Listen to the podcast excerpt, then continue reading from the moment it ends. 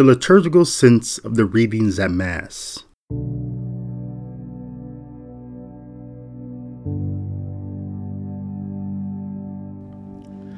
Today's first reading for the fifth Sunday in Easter is very interesting from a historical perspective. What we have learned from the readings of the book of Acts from the third and fourth week in Easter is that the church in Jerusalem is growing in number. Acts chapter 2, verse 41 informed us that those who had accepted Peter's sermon at Pentecost were baptized and amounted to about 3,000 persons. Then, in chapters 3 through 5 of Acts, what it's doing there is largely recounting the works and miracles of the apostles and, and them being viewed by the Jewish religious establishment as a threat because of the growth of the church, and thereby treated them accordingly as threats. Now comes today's reading Acts chapter 6, verses 1 through 7, that begins with a problem. The fast growth of the early Catholic community had apparently stretched the resources of the church. As the number of disciples continued to grow, the text says, the Hellenists complained against the Hebrews because their widows were being neglected in the daily distribution there appears to be some dissension or favoritism that is taking place during the daily distribution of charity for the widows. There's some favor being shown here to the Hebrew Palestinian Jewish culture widows uh, against the widows from the Hellenist and Greek diaspora Jewish culture. The resolution that the 12 apostles decided to remedy this issue with was to appoint seven Hellenist Greek Jews with the task of serving at table so that the apostles could devote themselves to prayer and to the ministry of the word. It is unclear how choosing only disciples who were obviously Hellenist Greek Jews, evident by their names, would balance the scales at the daily distribution. Moreover, Luke does not feel the need to give us an accounting of any of them performing that particular job of daily distribution as much as he is interested in telling us that their duties expanded as we find Stephen and Philip preaching in the public in the later chapters of Acts preaching wasn't one of the things they were called to do. They were supposed to be serving at table. Notwithstanding that, according to the text today, the proposal was accepted by the whole community, so they chose Stephen, a man filled with faith and the Holy Spirit. Also, Philip, Prochorus, Nicanor, Timon, Parmenius, and Nicholas of Antioch a convert to Judaism. They presented these men to the apostles who prayed and laid hands on them.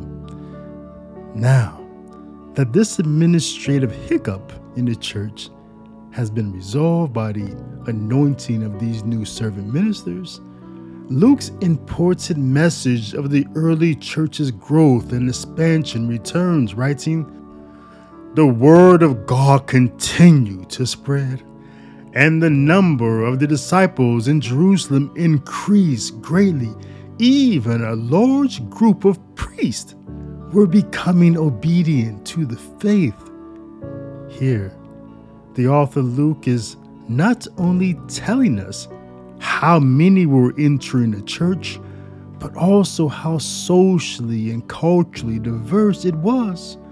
Not only were widows and ordinary Hebrews and Hellenists entering the church, but also were converts to Jerusalem, such as Nicholas of Antioch, and even educated and well trained Jewish priests were coming to follow Jesus. Yet, diversity is something we come into our faith with, but not something we leave with. Rather, we come as many, but leave as one, as Christ Jesus prayed in John 17, chapter 11, we would. Holy Father, keep them in your name that you have given me, so that they may be one just as we are. And the apostle Paul instructed in 1 Corinthians chapter 10 verse 17 saying, "Because the loaf of bread is one, we, though many, are one body, for we all partake of the one loaf." As the Holy Trinity and as the body of Christ is, so are we being made into one people for one God. What makes us a distinct and set apart people is not who we came into the faith as, but who we were made into, who we were baptized into. Which the second reading today from 1 Peter chapter 2 verses 4 through 9 tells us you are a chosen race, a royal priesthood, a holy nation, a people of his own, so that you may announce the praises of him who called you out of darkness and into his wonderful lights." Our, our race is not anything that the world has told us it is. It has told us that we are black and brown and white and yellow and red, or whatever those obvious skin pigmentation observations were, desire to do to us are not what the Holy Spirit is teaching here. Our race is not a skin pigment or a melanin composition. Rather, our race is that we were chosen and that our vocation is belonging to the royal priesthood to make spiritual sacrifices. And our nation is not where we were born or what country has given us citizenship. Rather, our nation is called holy, which means that our nationality is holy and we were called by God out of darkness and into his wonderful lights and into his race, nation, and vocation to announce his praises. Today's gospel reading from chapter 4, verses 1 through 12 of John, has all the markings of being a scene from a sitcom. Notice how our Lord goes through extensive measures to assure his disciples that they have nothing to worry about, saying, Do not let your hearts be troubled. You have faith in God, also have faith in me. In my Father's house, there are many dwelling places. If there were not, would I have told you that I'm going to prepare a place for you? And if I go and prepare a place for you, I will come back again and take you to myself, so that where I am, you may also be. Where I am going, you know the way. Then, no sooner than Jesus gets done telling them not to worry, just to have faith, I'm coming back. And when I come back, I'll take you to where I went because you know the way to get there because I just told you a few chapters ago that I am the way.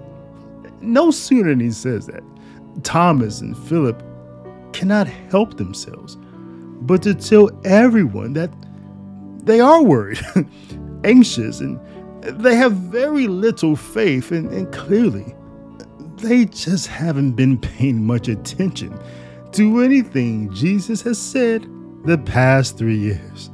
Thomas is asking, Master, we do not know where you are going. How can we know the way? Philip is saying, Master, show us the Father, and that will be enough for us. The reason why the one holy Catholic and Apostolic Church is antithetical to diversity in a way is because diversity is about independence, it's about isolation, and it, it points to the self for the sake of self, exclaiming, Look at me, I'm different.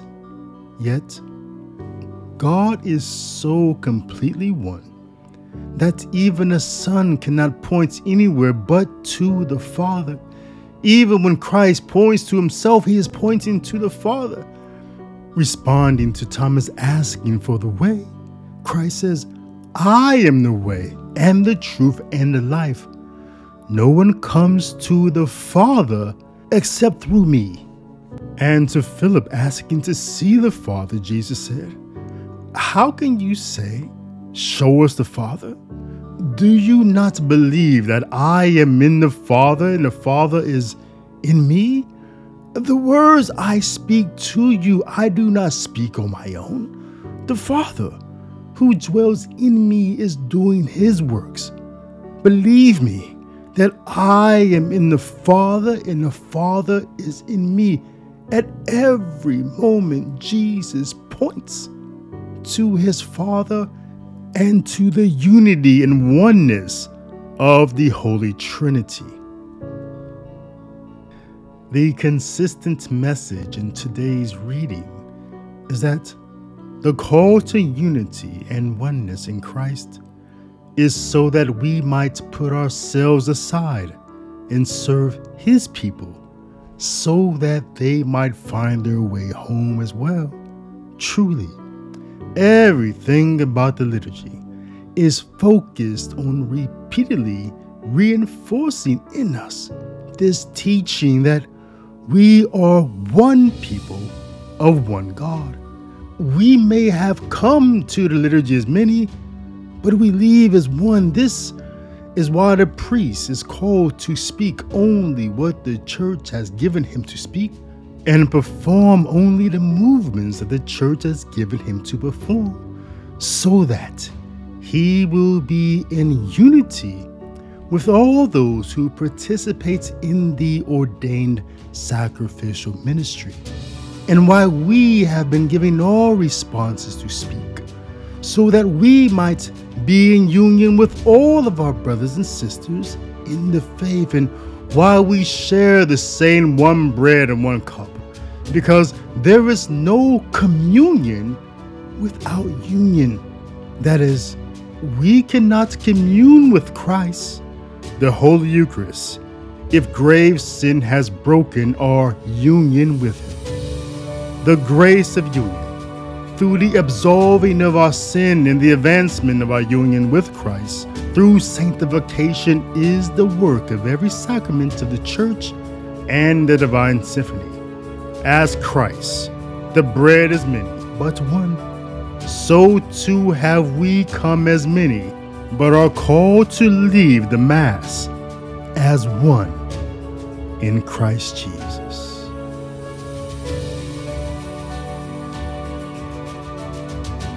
This is just one way how the readings at Mass this Sunday connect to the liturgy and how the liturgy is forming us how to live our lives in the world.